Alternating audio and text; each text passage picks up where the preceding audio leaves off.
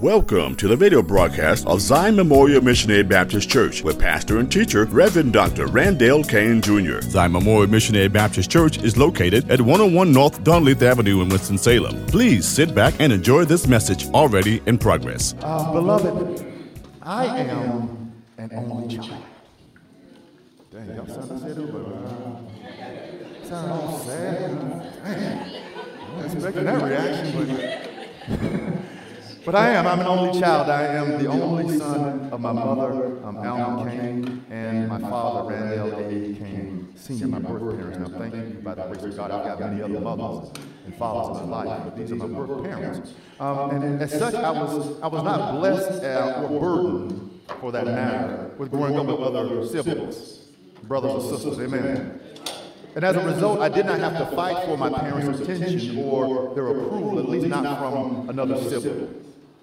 Beloved, when we left each other last Sunday, one of two sons had gone away with one third of his father's wealth, had spent it and wasted it foolishly, and came back home with the attitude that he was no longer worthy to be his father's son. His father lovingly received him back home, thank you God. Beloved, that was one of two sons' experiences with their father. Um, but there was another brother, the older brother, the brother who had stayed home. And his experiences and feelings were a little different from those of his younger brother. Beloved, the title of today's message is The Legacy, Part 2. Part 2. Beloved, sibling rivalry has existed literally since the beginning of time. In the Old Testament, we find the sibling rivalry of Cain and Abel, Jacob and Esau, and Joseph and his brothers. In each one of these situations, things got so bad that near death experiences or actual death resulted. In the New Testament, we find the sibling rivalry of Mary and Martha as they tried to vie for Jesus' attention while also still needing to attend to other matters. Amen. And in this world today, we still have sibling rivalry between siblings, brothers and brothers, sisters and sisters, brothers and sisters.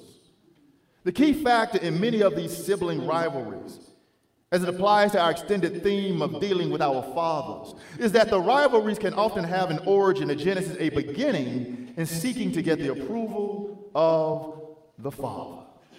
They want to know that the Father loves them. And beloved, once we have that approval and we have that love, we do not want anything or anyone to disturb it. We want it just to stay as it is. Amen. From this parable, this story, this story that's supposed to teach us a lesson, we find that one son's desire for approval from his father was being disturbed. As Luke 15 25 tells us, now his elder son was in the field. Beloved, this other son, this son who was older, this elder son was in an honored position, likely in a position to lead his family after his father's death, and in line to receive a double inheritance blessing, twice that of his woe-begone younger brother. Beloved, this other son, this older son, this elder son, has stayed home and did not task his father with getting his inheritance before his father had died, like his younger brother had. Beloved, this other son, this older son, this elder son was home, working in the field, doing what a good son was supposed to do. And on his way in, he found that things on this particular day were quite different. As the verse continued, and as he came and drew nigh to the house, he heard music and dancing. Beloved, there was a party going on. Was it Taco Tuesday? Was it weekend warm up Wednesday? Was it thank God it's Friday? Something was going on that had been started and was going on without this other son, this older son, this elder son knowing anything about. It. Beloved, he was probably starting to get a little excited himself to see what was going on, even though he had not been included, because everybody who has a pulse and a heart for fun likes a good party. Does everybody like a good party? Everybody like a good party. Everybody like, don't, don't y'all be acting like, oh, I'm in church. No, no, I don't, I don't know. No, I don't, I don't like to party. I do not partake. Don't y'all act like that. Everybody like a good party. So he wanted to find out what was going on as revealed in Luke 15, 26. And he called one of the servants and asked what these things meant. Beloved, he likely called a servant who was partying, because it was party time, who was partying with a piece of cooked beef that the father ordered to be slaughtered and grilled in one hand and a red cup. You know those uh, family party red cups. with something intoxicating in the other hand, partying and dancing with everyone else because, as revealed last Sunday in the end of verse 24, everybody was celebrating. See, some of y'all know what I mean, but you don't want to act like you know what I mean. And so, beloved, between bites of beef and slurps of a likely intoxicating beverage from his red cup, the servant explained to the older brother in Luke 15 27, he said unto him, Thy brother is come, and thy father hath killed the fatted calf, because he hath received him safe and, and sound. Beloved, when we break this message down, we find three good things that will happen. First, the younger son and brother had returned. That was good because the younger son and brother was back after having been only God knows where, doing only what God knows for only God knows how long.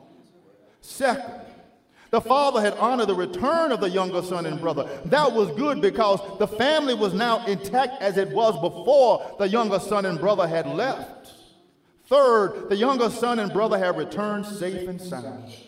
That was good because when people leave home, especially when they leave home to find adventure in the far country, in the world, in the wilderness of unknown, far flung places in the world, we do not know how they will return if they will return at all.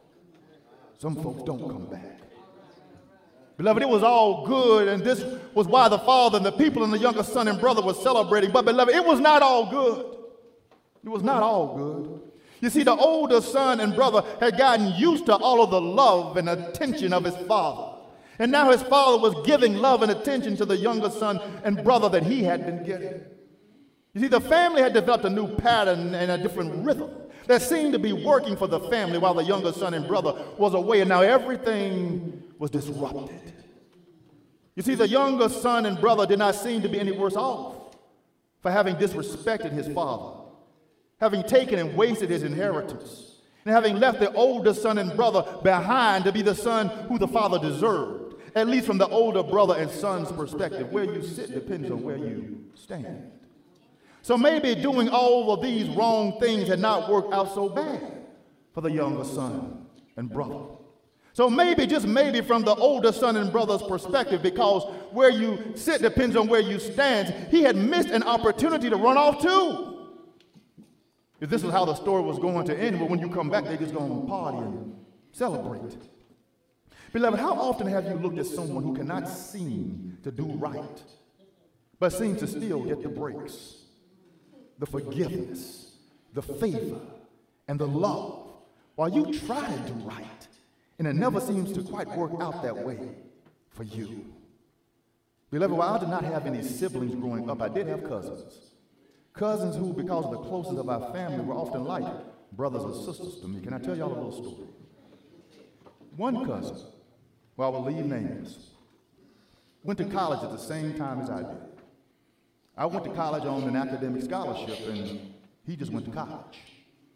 I spent my first semester trying to maintain at least a B average to keep my scholarship. My cousin spent his first semester road tripping to different colleges for parties. I kept my scholarship after my first semester. My cousin flunked out of college after his first semester with a 0.0 grade point average. Well, that's what happens when you don't never go to class. Now, beloved, after that first semester, one of the two of us got a car for Christmas. Who do you think it was? Y'all answer that way because y'all know me. Y'all know I'm not going to give y'all the answer that you're supposed to get. It's always a different answer. Because it was my cousin who flunked out of college and joined the Navy while I continued to do what I could to keep my scholarship. He got a call, and I got an attitude. A bad attitude. A bad attitude. Because I had done everything that I was supposed to do. And he had not, but he seemed to get the breaks, the forgiveness, the favor, the love, the call. But all I got was a chance to keep my scholarship for another semester and another semester to try to keep my scholarship. It made me wonder if I was on the right track or not. Maybe I should have gone road tripping and partying across the USA. It was kind of like that for the older brother in Luke 15 28. And he was angry and would not go in. The older brother felt justified in his eyes. And I do not think that many of us would disagree with it. The father had celebrated the younger son who was alive and found while the older son seemed to prefer him being dead and lost. So he could not and he would not celebrate. Some siblings, right now, do not speak to each other, do not have anything to do with each other, are basically dead and lost to each other because of something that one did directly or indirectly to the other that they cannot bring themselves to forgive, to forget, to love them despite what they did. Beloved, it is a sad commentary on our lives when we choose to intentionally live that way. If you want to see the sad commentary turn into a different kind of commentary, you often need for someone else to step in to help you to see the light. Anybody want to see the light? Somebody say, I want to see the light. In this case, it was the father. As Luke 15 28 continued, therefore came his father out and entreated him. The father, seeing the growing rift between his two sons, had to step in to repair, to rehabilitate, to restore, to reconcile not just his older son as he had done for his younger son, but his family. It was about the family because he loved both of his sons, and both of his sons were incredibly important to his legacy. When he got to his older son, he found that, like his younger son, the younger brother, the older son, the older brother had a script for his father. He had something he had to say. Luke 15, 29 shares, and he answering said to his father, Lo, these many years do I serve thee, neither transgress I at any time thy commandment. And yet thou never gavest me a kid, a baby goat, let alone a calf, a baby cow, that I might make merry with my friends. The older son and brother had worked for his father. The older son and brother had obeyed his father. The older son and brother had stayed home with his father. Might sound like some of you who were the one who always did right, tried to do the right thing, but saw your other siblings getting away, going away, doing whatever with whoever, wherever, for however they chose to do the things.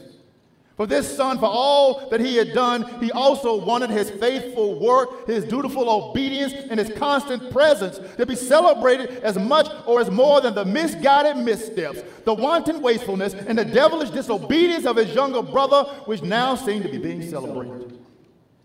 Instead of him getting the celebration, it was a younger son and brother. It was a never do well. It was a problem child always causing problems who was getting the celebration as the older son and brother continued in Luke 15 and 30. But as soon as this thy son was come, which have devoured thy living with harlots, thou hast killed for him the fatted calf.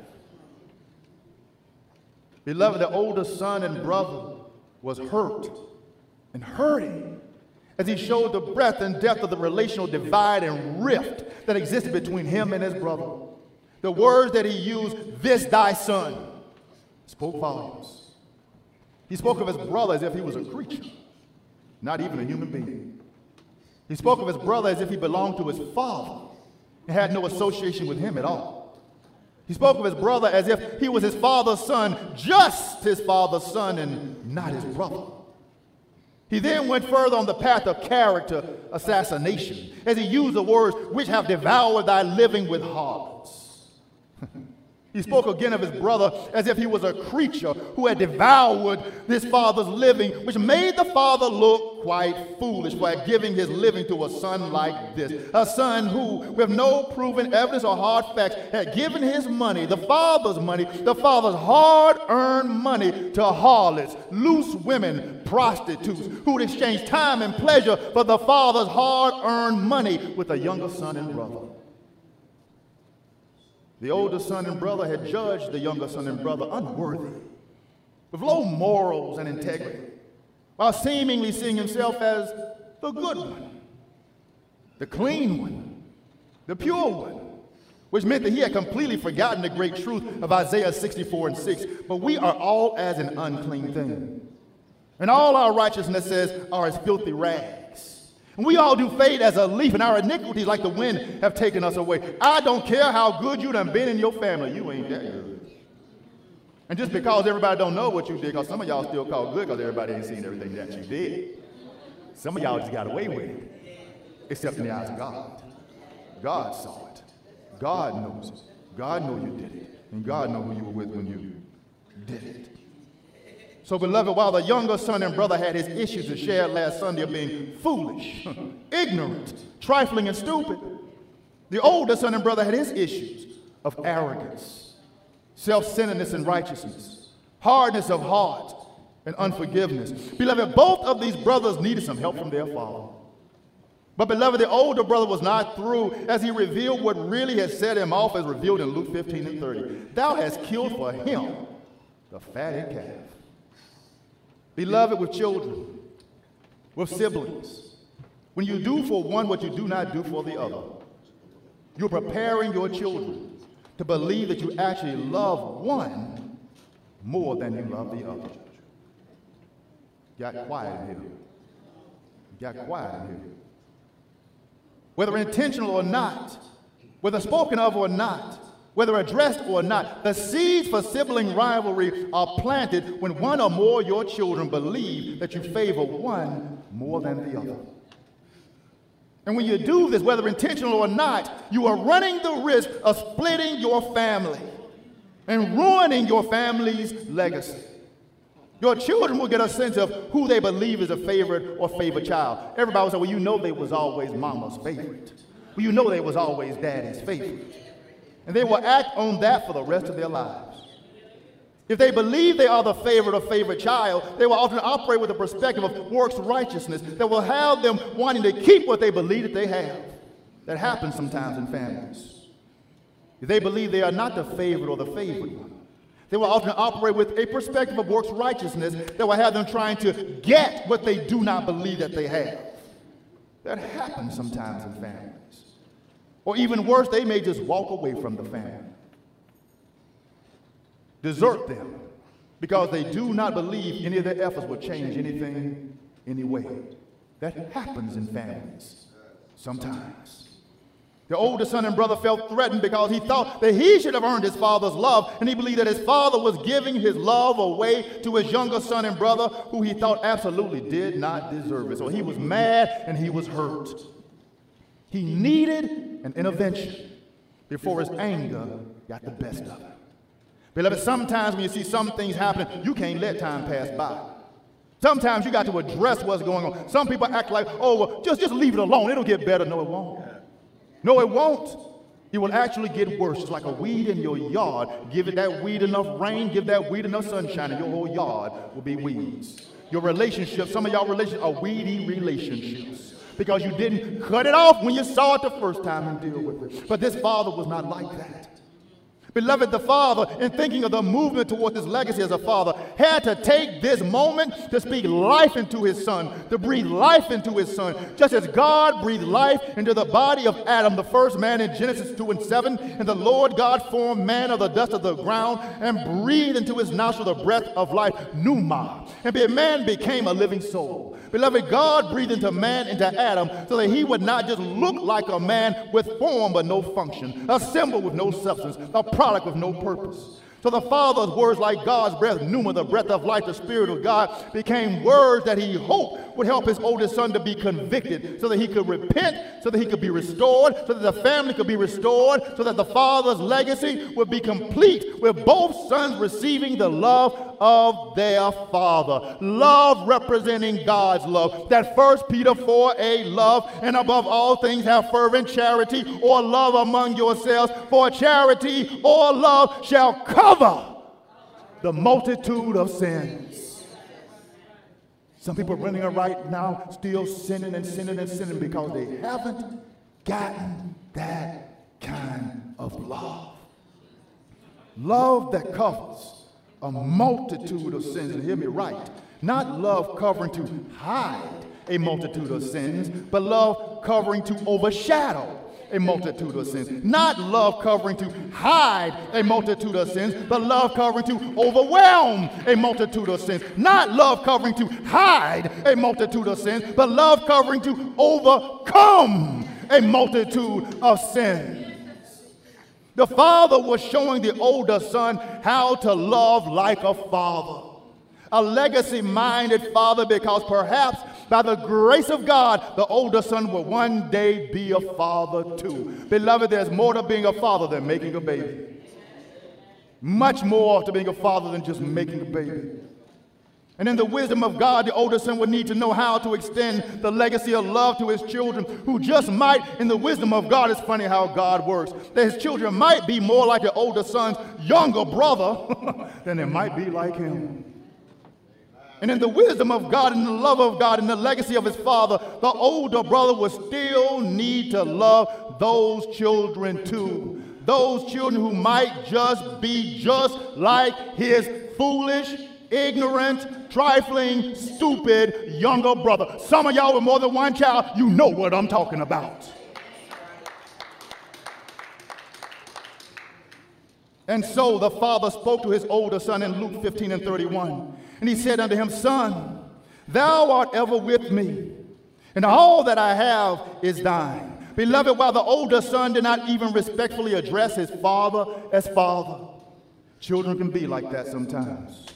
The father did address his son lovingly as son. The father spoke relationship to him because relationships are important.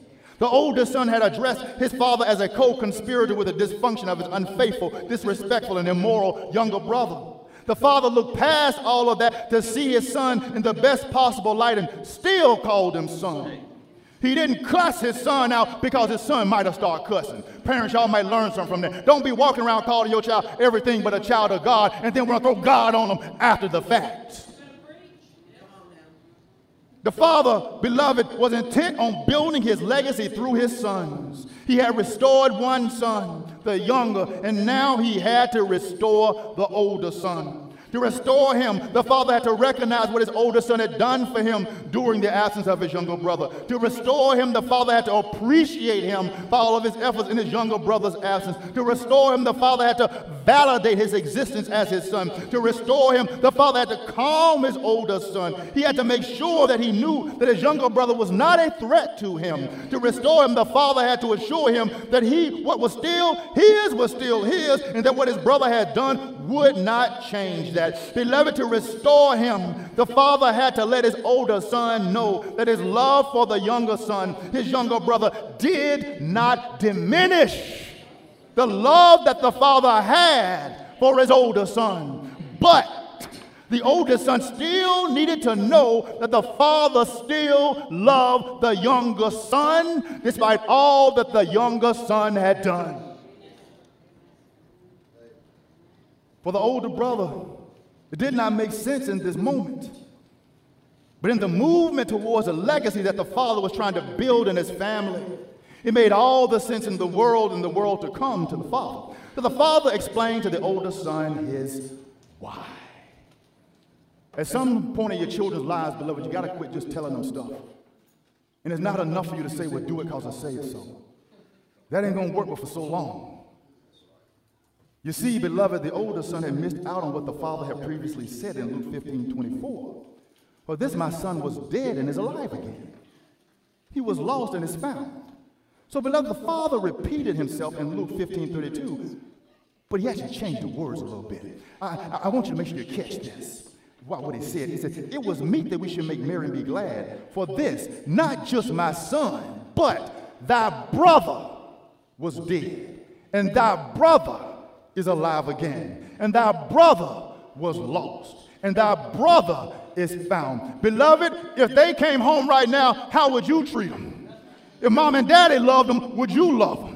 If mom and daddy said it's okay for them to be back, would that be okay with you? How would you treat the one who's been out there in the world, out there in the wilderness, out there in the far country for a while? Would you love them or would you keep on rejecting and wanting to remind them of everything that they did wrong that was against your parents, that was against you, that in your eyes was against God? Or would you love them and receive them? How are they going to come back to you? Will they come back to you because they think that you're going to treat them like this older brother trying to treat his younger brother? Beloved, how much God you got in you? To remember that God loved the whole world and that Christ died for us in our sins. Will you love them like that? Will you let the Jesus in you love the Jesus in them that way? Will you allow that bridge of relationship to be built? You can keep it burned and broken and buried. The Father was trying to do something, beloved. The father sought to reestablish the familial relationship. While the older brother disowned his younger brother, the father said that was still his brother. The father was building his legacy. Beloved, the father addressed the younger brother's sinfulness. He was dead and separating him from God, the father, and the older brother. But now he was back. He was alive. The father was building his legacy. Beloved, the father focused on the fact that the younger brother had lost his way, as we all do sometimes. Amen. But now he had found his way back home. The father was building his legacy. For these reasons, the total family, the father, the unnamed and unmentioned mother, the older brother, the younger brother, the unnamed and unmentioned mentioned sisters, the extended family, the friends, the servants needed to celebrate this gift from God with the love of God for each other. The Father was building his legacy. Does anybody want to build a legacy or are you just trying to make it day to day? Beloved, the love of God is and should be the basis of the love of the family, the core unit that God created to perpetuate God's love in, through, and beyond the church. It starts with the family.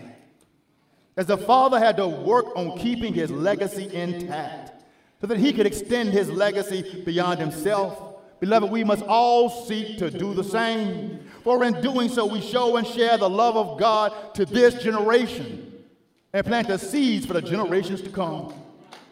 You see, beloved, as the Beatles saying, all you need is love. All you need is love. All you need is love. Love. Love is all you need. And beloved, when you give the world love, when you give other people love, when you give your family love, you give the world God. For 1 John 4 and 8 tells us, For God is love.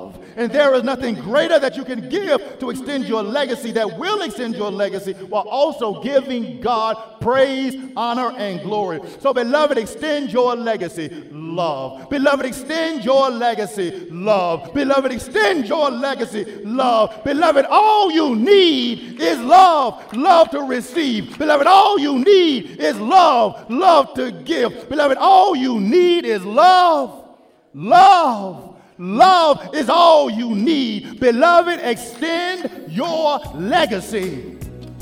Love.